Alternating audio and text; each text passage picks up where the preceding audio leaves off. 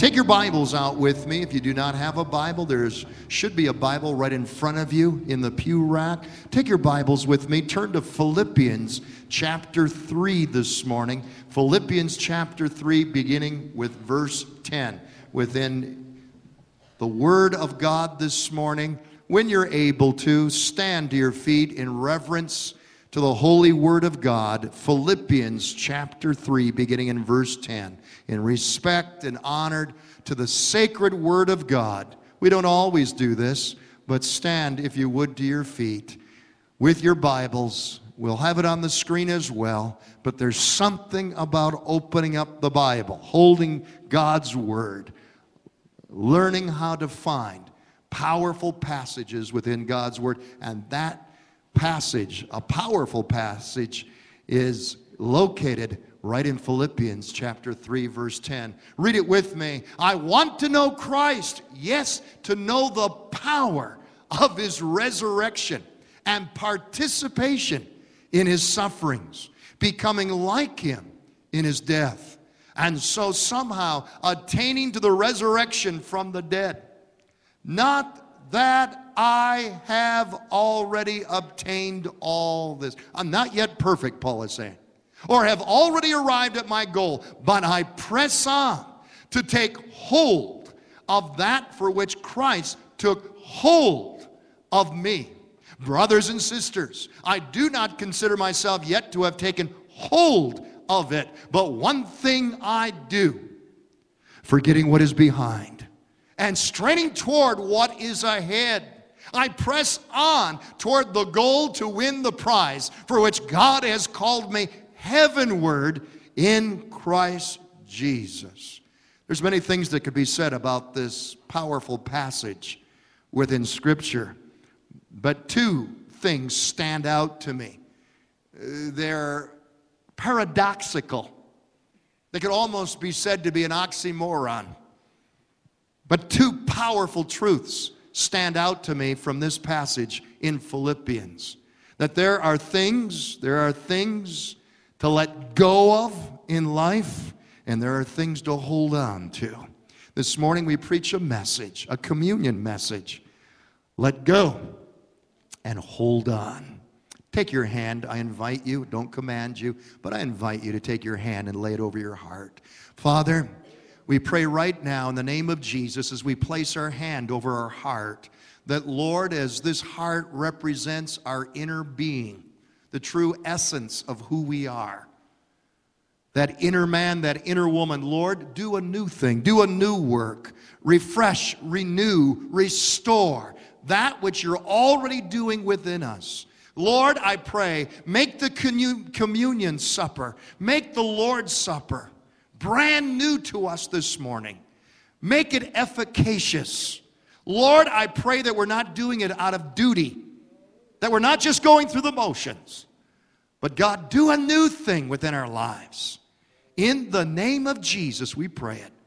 Amen and amen. God bless you as you're seated this morning. Let go and hold on. If you have a sermon study guide, follow along with me and, and fill in the blanks.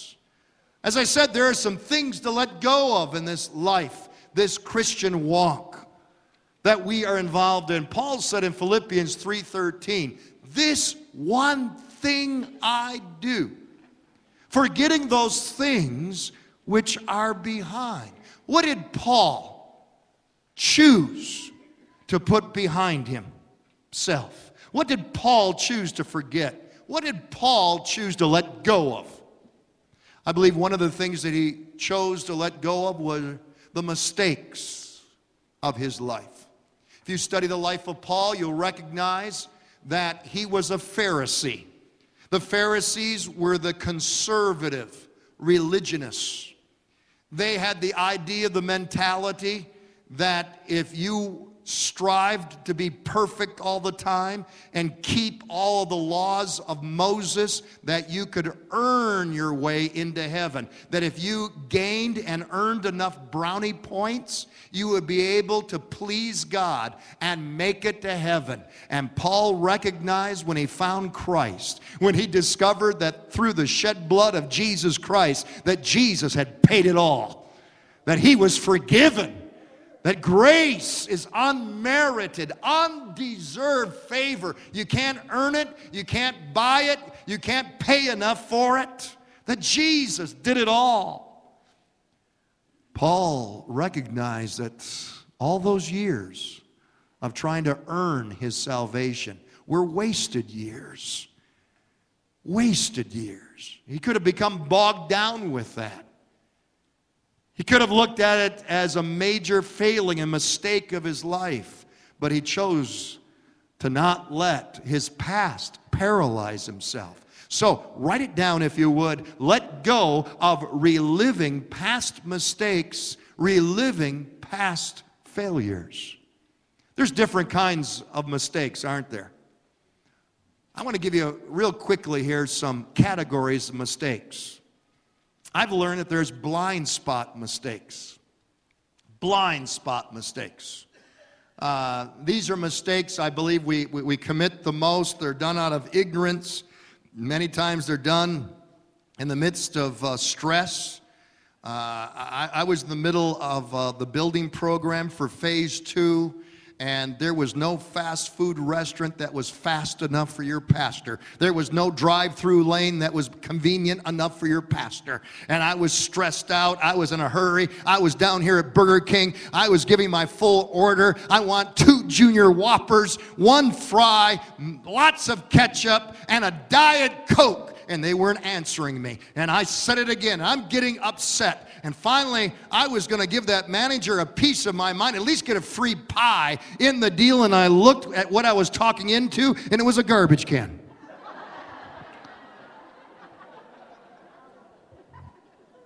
Mistakes. Then there's good intention mistakes. You know me. I try to meet and greet as many people as I can. I don't run to my office after I'm done preaching. I love you and I, I love our guests that come to us. And, and I had the best of intentions.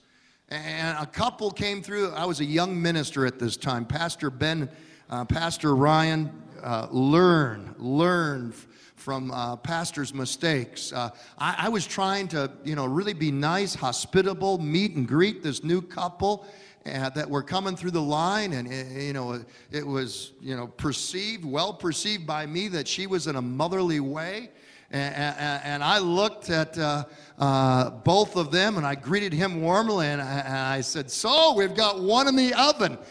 I'm not pregnant.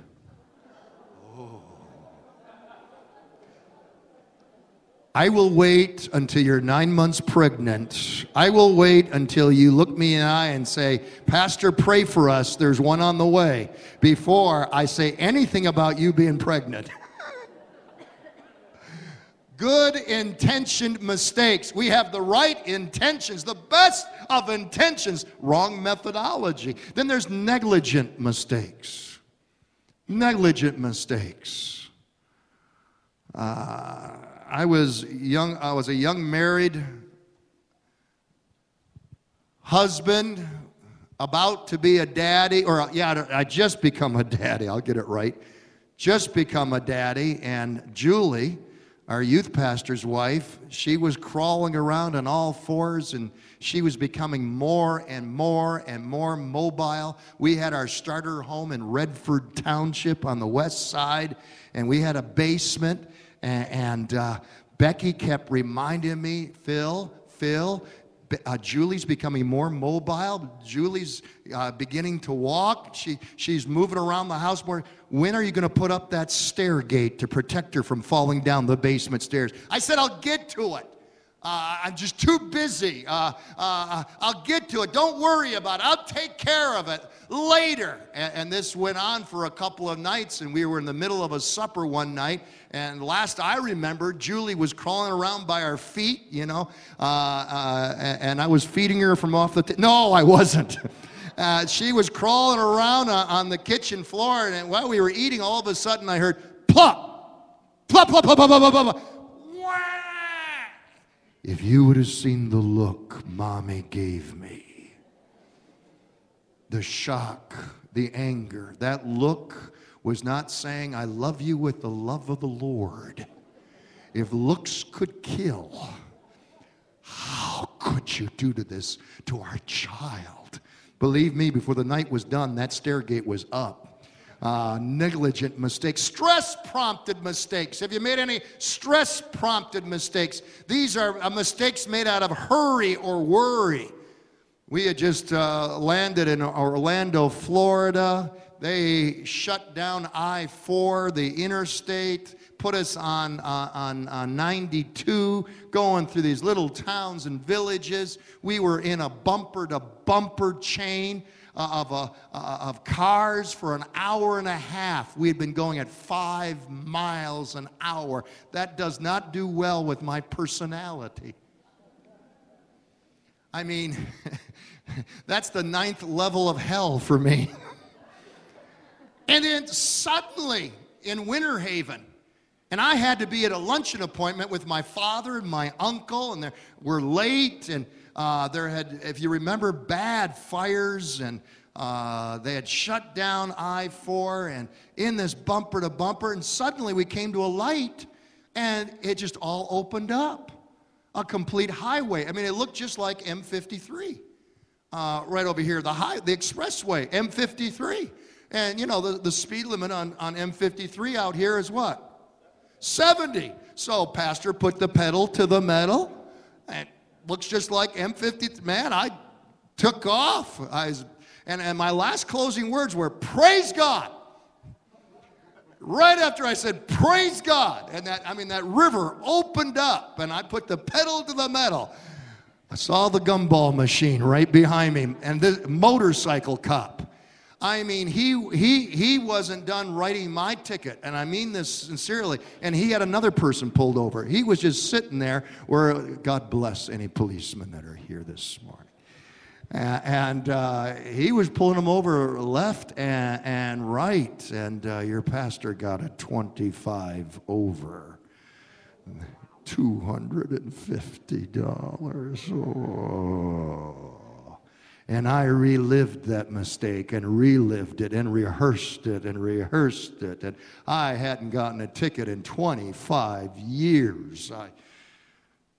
Then there's panic prompted mistakes. Have you ever committed a, a, a panic prompted mistake? Uh, where where you, you, a panic prompted mistake is when you, you, you uh, grab the first debt consolidation loan that's out there. It's the 24 year old girl that says, I'm going to be an old maid, and marries the first thing that comes along. Or it's the 76 year old guy that just lost his wife a couple of months ago and marries the first thing that comes along and makes the mistake of his life. Panic prompted mistakes. And then there are pride prompted mistakes. You know anything about those? It was just before a Wednesday night service. And uh, years ago, I, I, ran over to Bally's. It's now LA Fitness right here at the corner. And I thought I'd, you know, I'd work out, get the juices flowing for my Wednesday night teaching and preaching. And I, I did the whole circuit of weights. I ran three miles. And then I, I thought I'd get into the pool and swim a mile, 72 laps. In the middle of swimming 72 laps back and forth in the pool, I noticed the next lane over, a young buck was pacing me. And he was, and he was staying just ahead of me. And I thought, I'm not going to let that young buck pass me. I'm not going to let that young buck beat me. And I poured it on. I poured, I gritted my teeth, I hunkered down, and I, I'm going to beat you even if it kills me. I'm going to beat you. And I can have that kind of personality to my misfortune. I took a shower, got into the locker room, and everything was just going like this. And I sat there on the, the uh, I don't want to get graphic, but I sat there on the bench, and a guy looked at me and he says, You're not doing well, are you? I said, I don't feel good. And he said, Let me get you some orange juice. I, all I remember was one sip of that orange juice. That's the last thing I remembered. When I woke up, oxygen was coming down on me, EMS was there and they said, We're taking you out. I said, Not without my pants. You'll find out how healthy I really am. And they let me put my pants on, and, and, and they, they said, Okay, we're taking you out in the gurney. I said, Isn't there a back door to this place? No, we're taking you out the front door. No! And that's the last thing I remember. Shouting, no! As they wheeled me through the front. Everybody stopped what they were doing. Look at the idiot that overworked himself, overexercised himself, all out of pride. Mistakes! I could fill up this whole hour talking about my mistakes. And so could you. If you've been reliving past mistakes in the name of Jesus, let go of it. Let go of it. Did you lose your job last year? Let go of it. You feel like a failure as you begin a brand new school year because you blew it grade wise last year? Let go of it. Do you feel like, like a complete failure because you, you weren't the kind of parent or you weren't the kind of spouse you should have been? Let go of it. Do, do everything you can with God's help to make it right right now. But you can't go back in time. You can't relive yesterday. So stop reliving and rehearsing past failings and past mistakes in your mind and in your spirit. Stop allowing the devil to paralyze you with your past. You're not defined by your mistakes. You're defined by who you are and whose you are in Christ Jesus your Lord. Hallelujah. Hallelujah. Think of what else Paul was letting go of. Paul was letting go of what people did to him. The Bible says that Paul was slandered, Paul was betrayed, Paul was rejected, and Paul was tortured and victimized. Think of it. Yes, the world victimized and tortured and imprisoned Paul. But Christians slandered him. People he was supposed to trust and love betrayed and rejected him.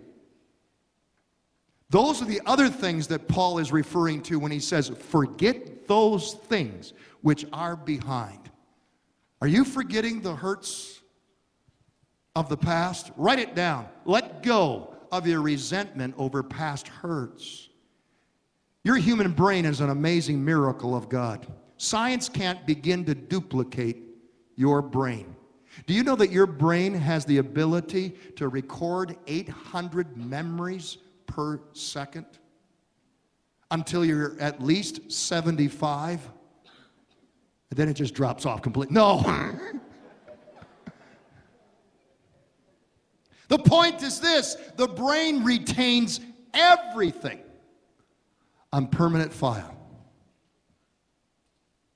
Perhaps that's why you're saying this morning, I can never forget my hurts or those who hurt me.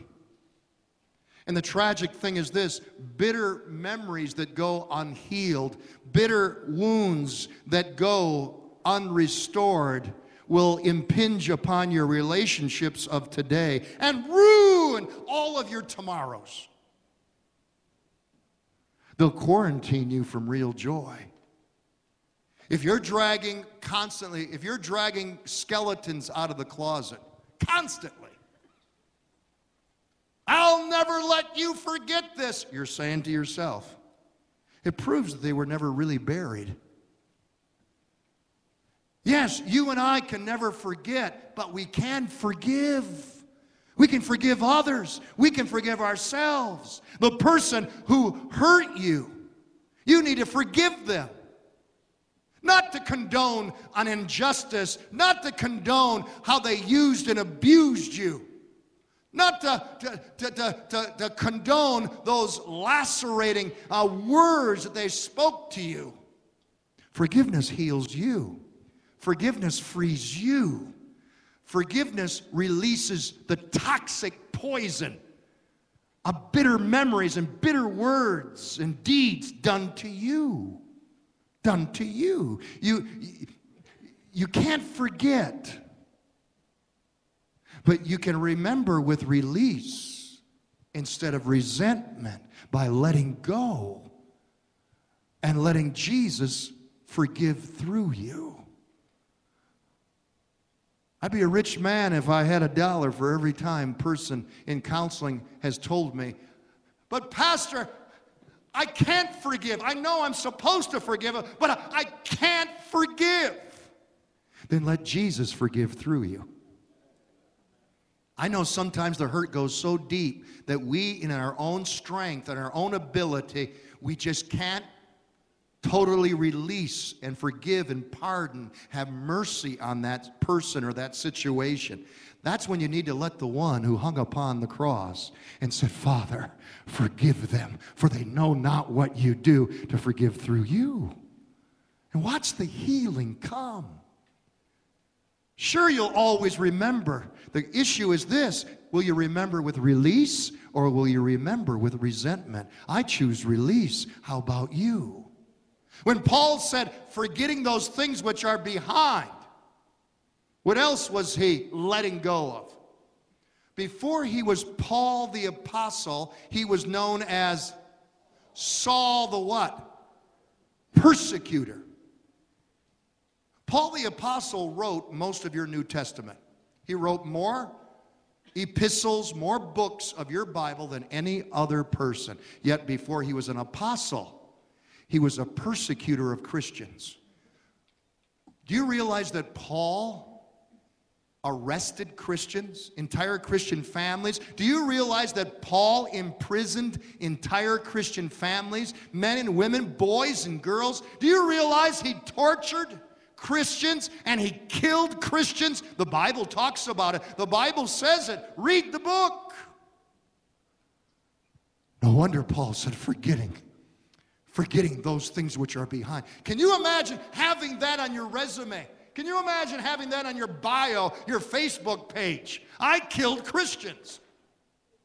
That was Paul.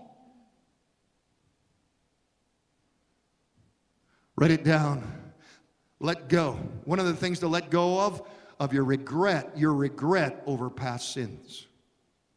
You might not be a Paul, the persecutor, but some sin or sins from your past would like to haunt you and cripple your walk with God and rob you of the joy of the Lord, which is your strength. Maybe like Achan from the Bible, you stole something. Maybe like Ananias and Sapphira, you lied to people and you lied to God. Maybe like David and Bathsheba, you had an extramarital affair. Maybe I'm talking to somebody this morning that, like the Apostle Peter, you said, I'll never let you down, Jesus. I'll never uh, desert you or betray you. And in the next moment, you deny your only Savior three times. I don't know the man. That's what Peter did. Peter could have ended up like Judas. Peter could have committed suicide. But Peter repented and he came home to Jesus. And you can too. You can too. Did you really mess up? Maybe this summer you fell into sin and you're still beating yourself up over it, even after repenting. That's the power of communion. That's the power of remembering the shed blood of Jesus Christ, his broken body, his blood that was shed for you and I. It took more than the blood of a lamb, a bull, a goat. That blood was only symbolic. That blood was only temporary, it was only transient. But the blood shed from the Lamb of God, Christ Jesus, it forgives us of our sins forevermore. Hallelujah. This blood will never lose its power. It continues to flow to the highest mountain and the lowest valley. I don't care what kind of sin that you name, His blood is able to cleanse you, to set you free. Walk in His grace. Forget about the past. Let go of it.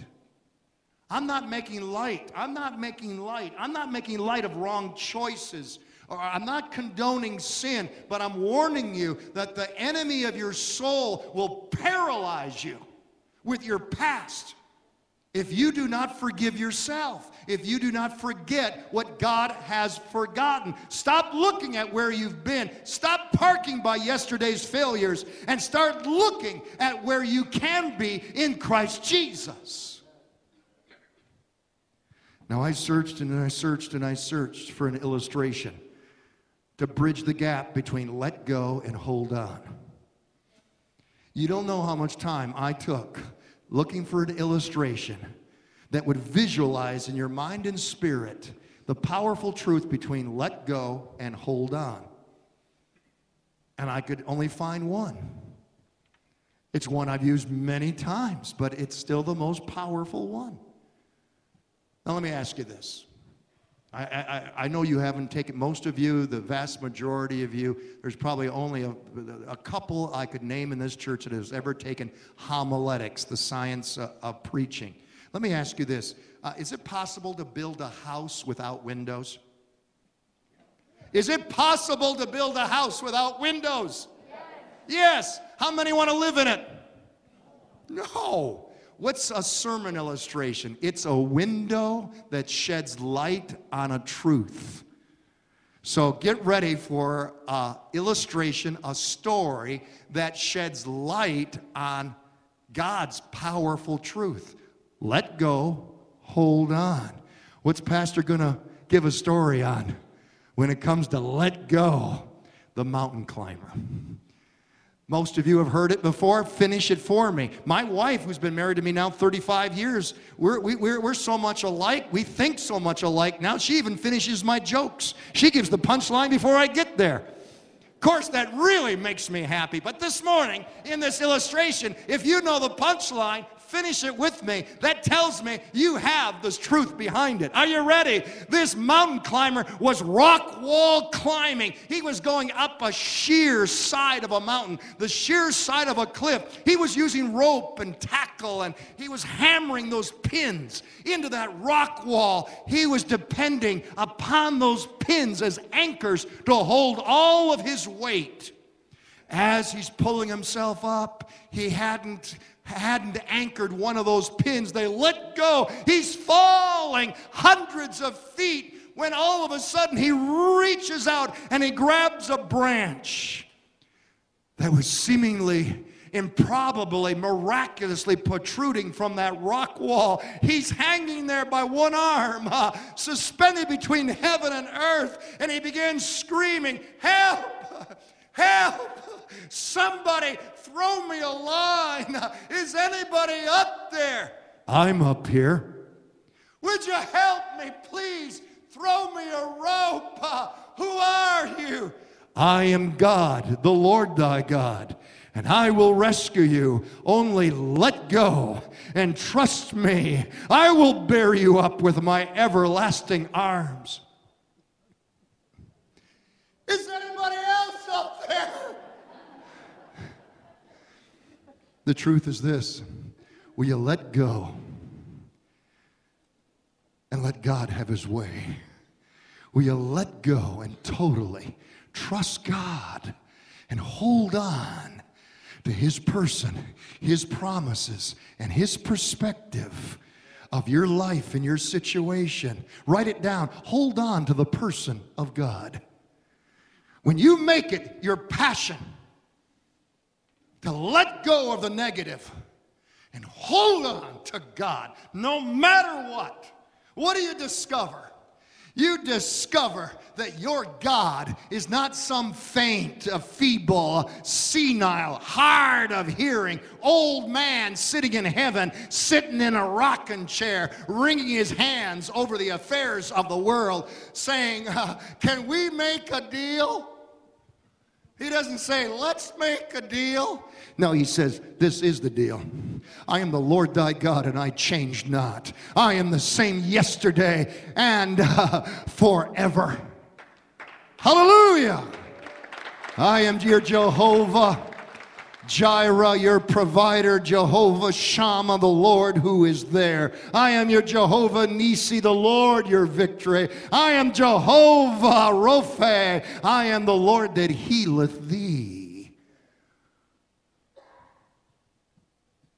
We need to let go of what the enemy would like to use to hurt us. We need to hold on to the person and the very character of our God. Holding on to God is putting your faith in the one who spoke a word and everything came into existence. It's holding on to the one who spoke a word and the blind could see and the lame could walk. The leper was cleansed, who spoke a word and demons screamed out in terror and fled the souls of those who they possessed. He spoke a word in the midst of the storm and the wind and the waves were stilled and made calm as he said, Peace, be still, will you hold on to the person of God? But our Lord is not just the almighty, all powerful, omnipotent one, He's also all loving. I said He's also all loving. When you cry out, Lord, I'm poor, He says, I'm your provider. Lord, I'm sick. I'm wasted in my body and my strength. He says, I'm your healer. Lord, I'm hooked. I'm addicted. He says, I'm your deliverer, the lion of the tribe of Judah, who still breaks every chain. Lord, I don't know which way to go. I am your good shepherd. I am the Lord, your shepherd, and you shall not want. Oh, Lord, I'm a sinner. I'm your Savior. That's our Jesus. Hold on to him. Hold on to him. He is an anchor in a time of storm. But not only hold on to the person of God, hold on to the promises of God. The promises of God. For over 30 years, I've been marrying and I've been burying. Just last week, I, I married a beautiful young couple up here on the platform. Jeremy Mills and Kara Philbush. It was just seemed like yesterday. That same little girl that I was marrying, I held her in my arms down at this altar in baby dedication. That's what's neat about pastoring the same place with tenure. And I had Jeremy and Kara at a point in the ceremony. I instructed them. In fact, uh, I was forceful in commanding them look at your rings. Married couples, spouses this morning, you that are wedded married, look at your rings right now. Did you look at your rings? What's unique about that piece of jewelry? It's the only piece of jewelry meant to cut off your circulation, I found. Look at that ring. I tell couples, look at your rings. And every time you look at them, I want you to remember these are rings of promise. You are promising. And every time you look at the ring, remember you've made a promise for richer or for poor, sickness and in health, better or for worse. Let nothing swerve you from your promise. Let nothing shake you from your promise. Hold on to your promise. Keep your vows. Can I hear an amen? It's not my message this morning, but I'm going to preach in just one second what's not being preached behind our pulpits any longer. God says in the Bible, I hate divorce. As a pastor, I hate divorce. What it does, I can't tell you. The ripple effect is unbelievable. But I want you to know God loves the divorcee. He loves you. Forget what's behind and grab, hold on to all that God has for you in the future. I, I, have ministered to so many innocent victims and guilty victims of divorce. God has a brand new start in the name of Jesus for you. I look at the ring, it reminds me of my promise. I look at this book. Every time I look at this book, this book is unlike any other book.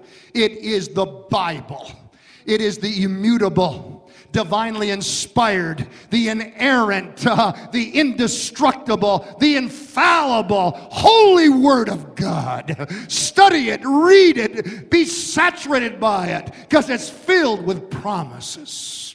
Promises. There are at least 3,000 promises of God for the born again believer in this book.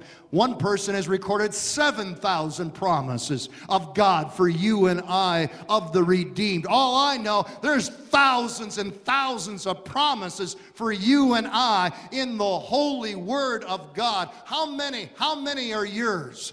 All the promises of God, Paul says, are yes and amen in who? In Christ Jesus. There it is. All the promise. You can take all the promises to the bank. Promises. I pray the promises every morning in my prayer time. Learn to pray the promises. Learn to stand on the promises. Every morning, I quote scripture. I quote uh, the promises of, uh, of God's holy scripture in prayer. When you quote the promises of God, when you confess the promises of God in prayer, there's a double anointing in your prayer time. I confess every single morning if God be for us, who can be against us? Uh, no weapon formed against me can prosper. Though the enemy shall come in like a flood, the Spirit of the Lord will raise up a standard against me. Him. Hallelujah. I am more than a conqueror through Christ Jesus who loves me. I can do all things through Christ Jesus. Nothing shall separate me from the love of God in Christ Jesus. Hallelujah. Greater is He that's within me than He that's within the world. Every single one of those were promises from God's holy word. That's why you need to get involved in Wednesday night classes. That's why you need to devour this book. Uh, that's why you need to allow God's word to be your word and let it rule your life and saturate your life. Hold on to his promises. Like Henry Dempsey. Who's Henry Dempsey? I was telling our noon prayer crowd if you'd like to have, instead of uh, coffee, if you'd like to have an hour of the Word, and I keep it strict to an hour from 12 to 1 on Tuesday, uh, I open the Word and we open up in praise and prayer. Uh, uh, uh it's just a powerful hour of power from 12 to 1 on Tuesdays. I'd love to have you join me. Uh, and it's just a time of, it's an intimate time of the pastors sharing our hearts with, with you right over here in our choir room. And I was sharing with our noon prayer time about Patrick uh, uh, Dempsey, or Henry Dempsey. Henry Dempsey. Henry Dempsey, commuter pilot, flying the commuter route from the state of Maine to New York City every single day. Low altitude puddle jumper, but uh, rich businessmen and women. Imagine living in Maine, working in New York City, fly back in the evening routine, mundane, flying it every day, except on this day. On his dashboard cockpit, indicator light came on. Warning the entry door, the passenger entry door, was ajar, not completely closed.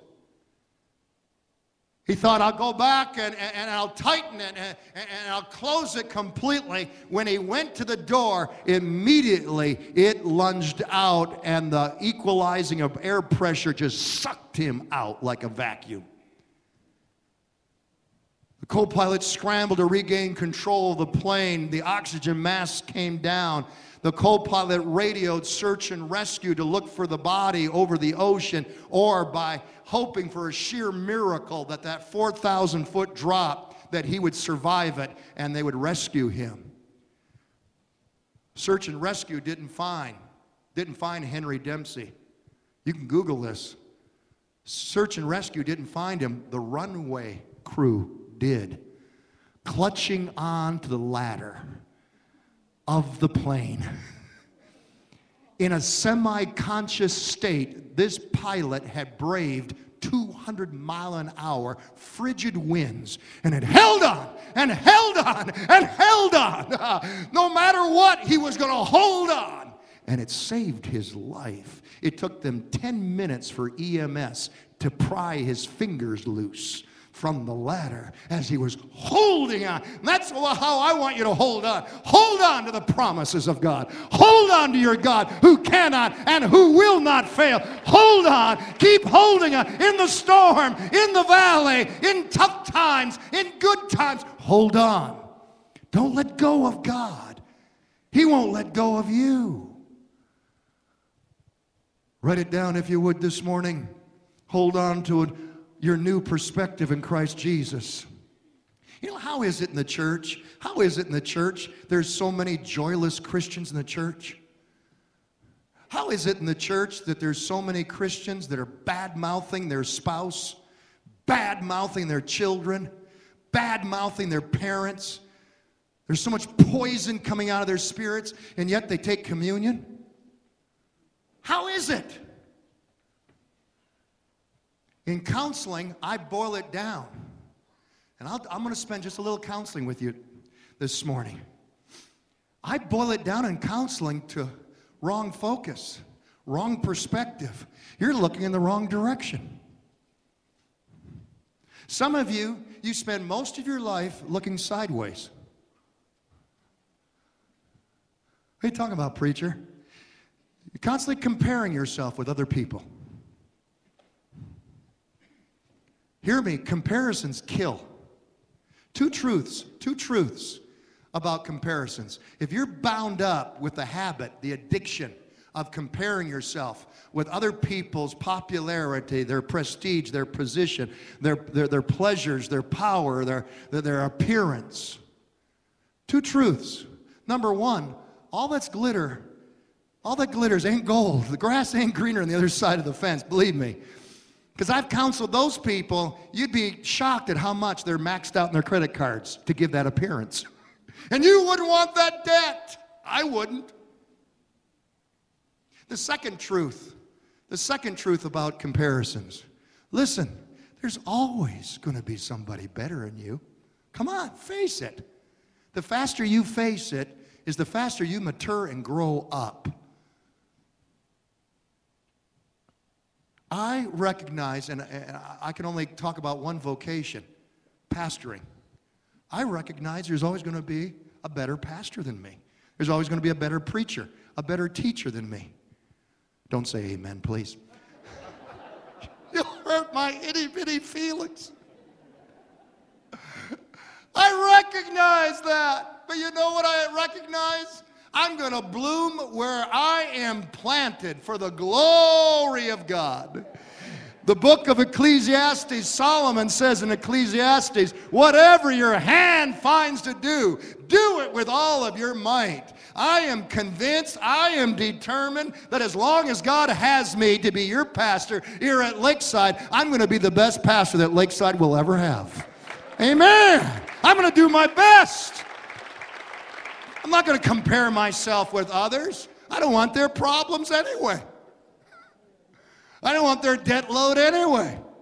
That's right. Are you looking sideways? It's unholy, it's sinful, it'll drag you down.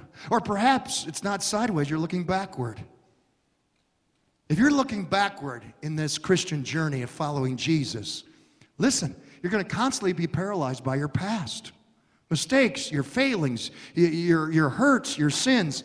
The Bible says in Hebrews chapter 8, verse 12, I will forgive their wickedness and will remember their sins no more. Hallelujah. What does that mean? That means if God, if God has forgiven you, you better forgive yourself too. If God has forgotten, you better forget too. But some of you keep going back to where God has buried your sins. Some of you keep going back to the, the ocean, the lake, where God has put your sins to be remembered no more. And I want to remind you there is a sign posted there at that sea of forgetfulness. God's forgetfulness. There's a sign posted there, and that sign says, No fishing allowed. Stop dredging up old hurts. Stop dredging up old sins. If God has forgiven and forgotten, you need to as well. Let go and stop looking backwards. I had a dear soul that's no longer attending this church uh, about a year ago, kept calling me here at the church, kept calling me at home, kept calling me on my cell phone. Pastor, You've told me that I'm forgiven, but I just can't forgive myself. And I kept asking uh, the individual, Is it under the blood? Yes. Then you're forgiven. They'd call me again. Does God's word say in Hebrews 8 12, I will remember their sins no more? Yes. Do you believe that? Yes. Do you receive that? Yes. They'd call me again. Call me all times of the day, call me all times at night. Finally, finally, finally, I, I got a little um, righteously frustrated. Instead of righteous indignation, righteously ticked off. And I finally yelled at the person on the phone. And uh, they didn't leave the church because of this, by the way. Uh, I, I, they moved. Uh, I finally yelled at the person on the phone and I said, Has God forgiven you? Yes. Are you greater than God? No. Well, you're setting yourself up to be greater than God because He has said, I will remember their sins no more, but you keep remembering them, and that's idolatry, and that's blasphemy. And if and if rebellion is the sin is the witchcraft, I that's satanic. In the name of Jesus, come out. Get right with God. Never got a phone call after that again. I will remember their sins no stop looking backwards. I don't know a race that's ever been run where the runner has been looking backwards. I did that once and I, I, at summer camp when they didn't allow us to wear shorts and i was wearing my bell bottoms and i tripped in my bell bottoms by looking backwards and lost the race you can't look sideways. You can't look backwards. Uh, but maybe you're not looking in those directions. Maybe you're looking within. Within. Have you ever heard any of your kids in your house when they were growing up? Ever hear of any of them look in the mirror and say, I hate myself? You know, it's terrible what our culture does, especially to girls today. All the air glossed images online and on magazine covers that are so unreal, so plastic. Is that you? You're not looking sideways, you're, you're, you're not looking behind, but when you look at yourself, you hate yourself. And all you do when you look at yourself, you measure your shortcomings, you focus on your deficits, you look at your inabilities, you look at your, inad- your inadequacies, and you're gripped with terrible feelings of insecurity and low self worth. If that's you, stop it in the name of Jesus. Your self pity, your self analysis, your self consciousness and your self criticism can all be equated to self absorption. I know it sounds like a paradox, I know it sounds like an oxymoron, but your self absorption, your self pity equates to pride. You're so caught up in yourself, you have time and you have focus for nothing else. And Jesus says, Stop it. God does not manufacture junk. He doesn't sponsor flops. He has made no plans for failure in your life. Move into God's perspective of who you are in Christ Jesus. Peter said in 1 Peter chapter 2 verse 9, "You are a chosen people, a royal priesthood, a holy nation, God's special possession, that you may declare the praises of him who called you out of darkness into his wonderful light." Now start living like it. You're not what the world says you are. You're not what your past says you are. You're not what old Slewfoot the devil says you are. You're what God says you are. A born again, blood washed, Bible believing, demon fighting soldier of the cross. A child of God. A king's kid. Give him all the praise, the honor, and the glory. Hallelujah. Hallelujah. Move into God's perspective of who you are. But maybe you're not looking sideways or, or backward or even inside. Maybe you're looking down all the time.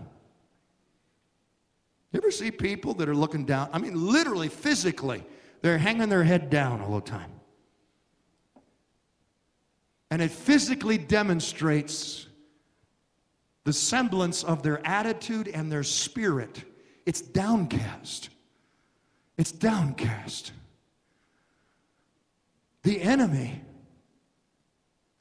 delights with depression, paralyzing us with hopelessness that nothing's ever going to change. He loves whispering into our ear, Your marriage is dead. Your job, your business is dead. Your finances are dead. Stop praying for a healing. There's no hope. God does not hear your prayers. It is His will for your life to suffer and to suffer constantly. It is dead. Give it up. Just as long as the devil can keep you downcast in depression, just that long he can win, win the victory. Win the victory. Many of you know that I'm a scuba diver. A lot of you don't know that I'm not only an open water scuba diver, I'm, a, I'm also registered and certified for cave diving. It's a whole nother sport. Uh, it, it, it, it, focuses on, on the redundancy factor. You carry three of everything. I mean, you look like an astronaut going underwater. Uh, you know, if, if I would take you to the Peacock Cavern in central Florida, you go down an 80 foot shaft that's like a, a tunnel, and it opens up into a cavern as you're a half a mile in in this cave underwater, it opens up into a cavern that is 10 times the size of our gymnasium. I never thought that I, I would see anything that looked close to the bottomless pit like that. I mean, I was waiting for demons to come out of the side tunnels. I, it is so scary, but it's a cool feeling of flying, like flying through this sanctuary auditorium. I get into spots, into tight tunnels where it is so narrow you have to take off all your gear except for the regulator in your mouth, and you swiggle through the hole, and then you bring all your equipment back in and put it all back on again. I got into this one cave and didn't realize what kind of a cave it was. It was a siphon cave. The kind of caves they tell you don't dive in. But it was too late. A siphon cave, I think the best way to describe it without sounding crass, I don't mean to sound crass, but I, I, I was down about only about 65, 70 feet in this cave. I was uh, swimming at the top, the roof of the cave, when all of a sudden the current, like the most powerful force imaginable, gripped my body. I am a strong swimmer, plus, I have my extra, extra long diving fins, much longer than your normal fins. And I can swim out of anything and through anything.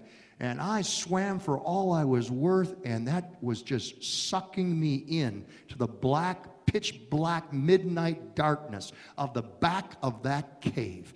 It was all of a sudden I realized a siphon cave. The current was sucking me. I felt like a bug being flushed down a toilet. That's all I can tell you. And suddenly I reached out and I grabbed a stalactite that was coming from the roof of the cave.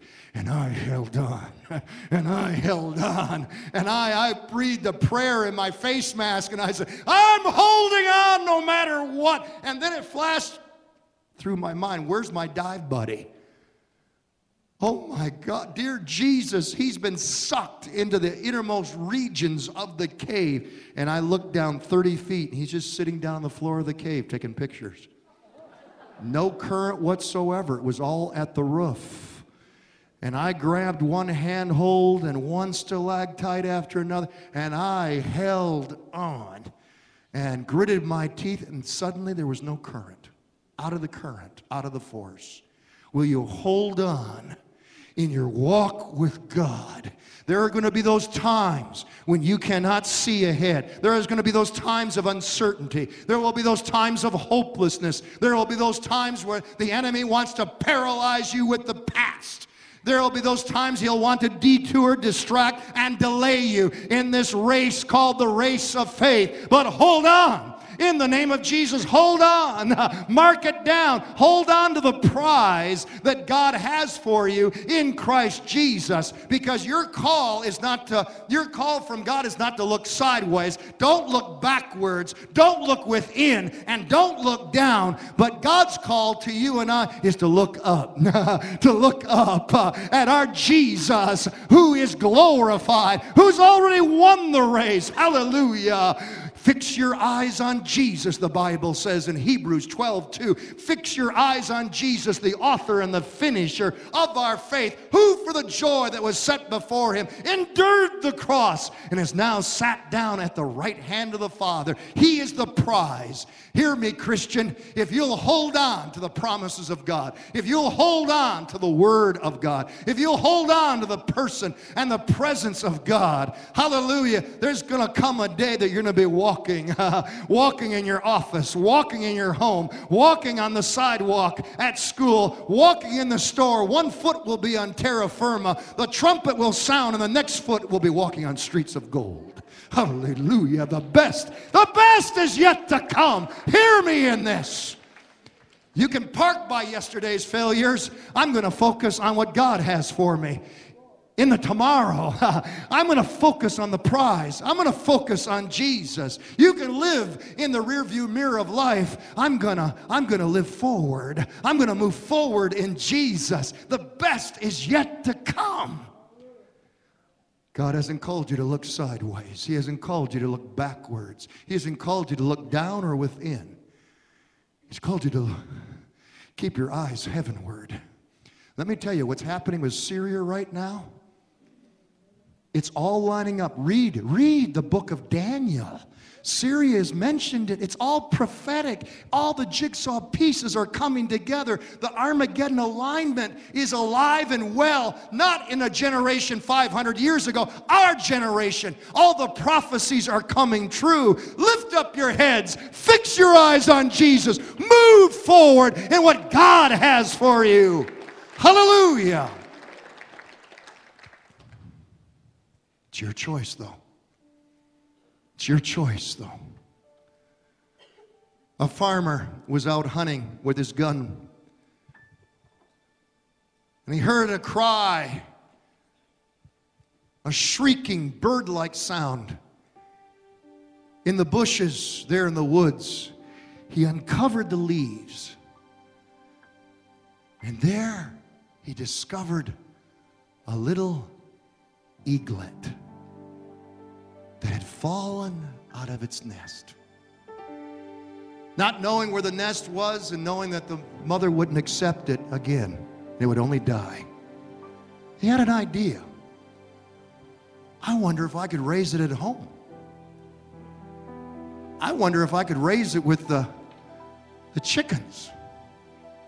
I know of a hen that would take it in as its own chick. And so he did. And that little eaglet, it ate with the chickens, it slept with the chickens, it walked and squawked then just like a chicken. Now, it looked like an eagle, but by all of its mannerisms, all by its posture, its feeding, uh, uh, all by its actions, it was a chicken.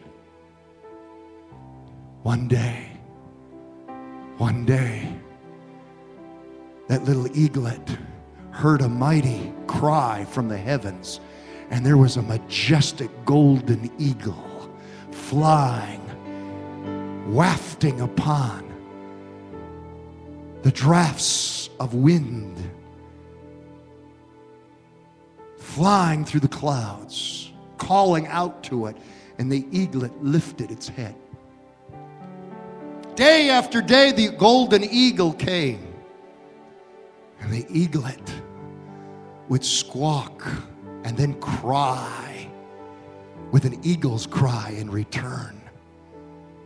Day after day, the golden eagle came, and now the eaglet tested its wings and felt strength and power as it looked upwards. there came a final day when the golden eagle flew over that farmyard, and that little eaglet took off with those wings and soared into the heavens with the golden eagle, never to return to the barnyard again because it wasn't destined for the barnyard. It wasn't destined for the chicken coop. It was destined to ride the winds of the heavens. Oh, honey, sir, ma'am, you weren't destined to look backwards, to look sideways within or down, but to lift up your eyes from whence cometh your salvation, to fix your eyes on Jesus, for the best is yet to come. Will you be all that God has called you to be? Will you let go and take hold of what God has destined for your life. Father, in the name of Jesus, Lord, we're thankful that our Savior has called to us from the cross. We're thankful, Lord, that Jesus upon the cross cried out, It is finished. And we can know that we know that we know that sickness is finished that poverty is finished, that addictions are finished, that depression, that cancer of the soul is finished. Sin, death, hell, and the grave, they are finished because the blood will never lose its power. His heads are bowed and eyes are closed. I declare to you to stop living like a chicken. Start becoming all that God has called you to be an eagle in Him. He's crying, He's calling out to you to soar the heavenlies with Him. And it's your Savior Jesus that it's made it all possible. Heads are bowed and eyes are closed here this morning. In the reverence, the sacredness of the moment, there is no looking around. It's just you and God and your pastor. How many, how many are here this morning and you would say, Pastor, I'm not sure I'm right with God, but I want to be sure. I'm not sure I have a home in heaven, but I want to be sure. If that's you, I'm going to pray a prayer of salvation. If you would like to be included in that prayer, would you just lift up your hand right now? Would you just lift up your hand right now if you'd like to be included in, your, in that prayer? This is a sign of your faith. This is a sign of your passion. If you want to be included in that prayer of salvation and you're not sure you're right with God, lift it up so that I can see it. God bless you. I see that hand. God bless you. How many more this morning? I don't want to leave anyone out. How many more this morning? Heads are bowed, eyes are closed. God bless you. I see that hand. God bless you. And more importantly, God sees that hand. Thank you. God bless you. Yes. Yes. How many more? I'm looking up in the balcony in the main floor. I will include you in this prayer. Heads are bowed and eyes are closed. Keep that hand lifted up. Pray this prayer with me. Everyone, pray this prayer with me out loud, especially you that have lifted your hand. Make it your prayer. Dear Jesus, I come to you right now, just as I am.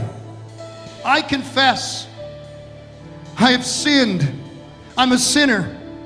But Jesus, you're my Savior. I believe you died for me.